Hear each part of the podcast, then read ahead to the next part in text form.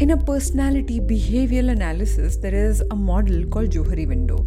It talks about four parts of our personality. One is what you know and everyone knows about you. Second, things that you know but others do not know, all the secrets that we keep. The fourth part is you don't know and people also don't know. You know how sometimes we discover certain parts about who we are in a situation that we step into. And there is one more where there are things that others know but you don't know about yourself. The truth that others know but they don't tell you that they know this about you.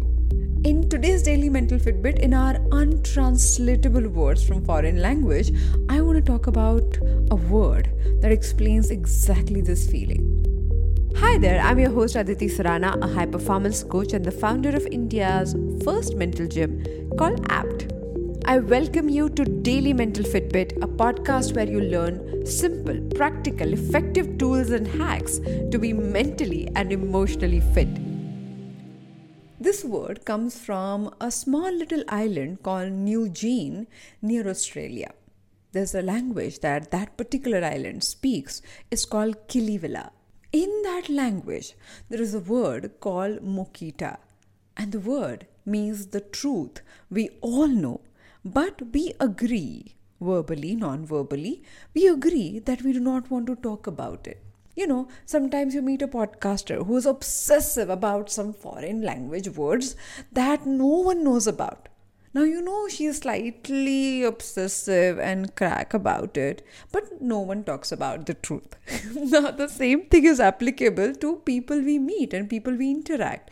We know certain things about them, but we don't choose to talk. Now, we don't choose to talk so that it is not discussed, it is accepted. We don't choose to talk because we don't want to hurt them.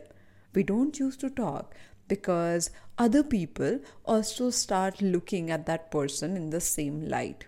For whatever reason, we understand that it is beneficial, it is better, it is more empathetic, or it's more practical that we ignore this aspect, this piece of truth, and we let things move on. I don't know whether Mokita is a good thing or a bad thing. I'm not going to define that for you. But I'm going to leave it up to you to figure this out. Because in some areas, not advertising the truth or being obsessed with it is a good thing. It helps people grow. And in others, holding the mirror and showing them what is happening, what is not working, how they can improve can be a good thing. You are the best judge to decide which approach you want to choose. But what I want you to remember is every truth need not be spoken. And a language on a small little island in the world has acknowledged this feeling, this emotion of knowing the truth but agreeing to not talk about it. So, in every context, when you're hiding or not sharing or not speaking about the truth, I think it's worth asking yourself is it my Mokita moment? If so, do I really want to have a Mokita moment here or not? Because if the answer is no, then you've got to make changes. And if the answer is yes, you continue with that choice. But do not be oblivious. It's always helpful, always better to know that you're making that choice. More such conversations on Daily Mental Fitbit to claim your mental fitness right away.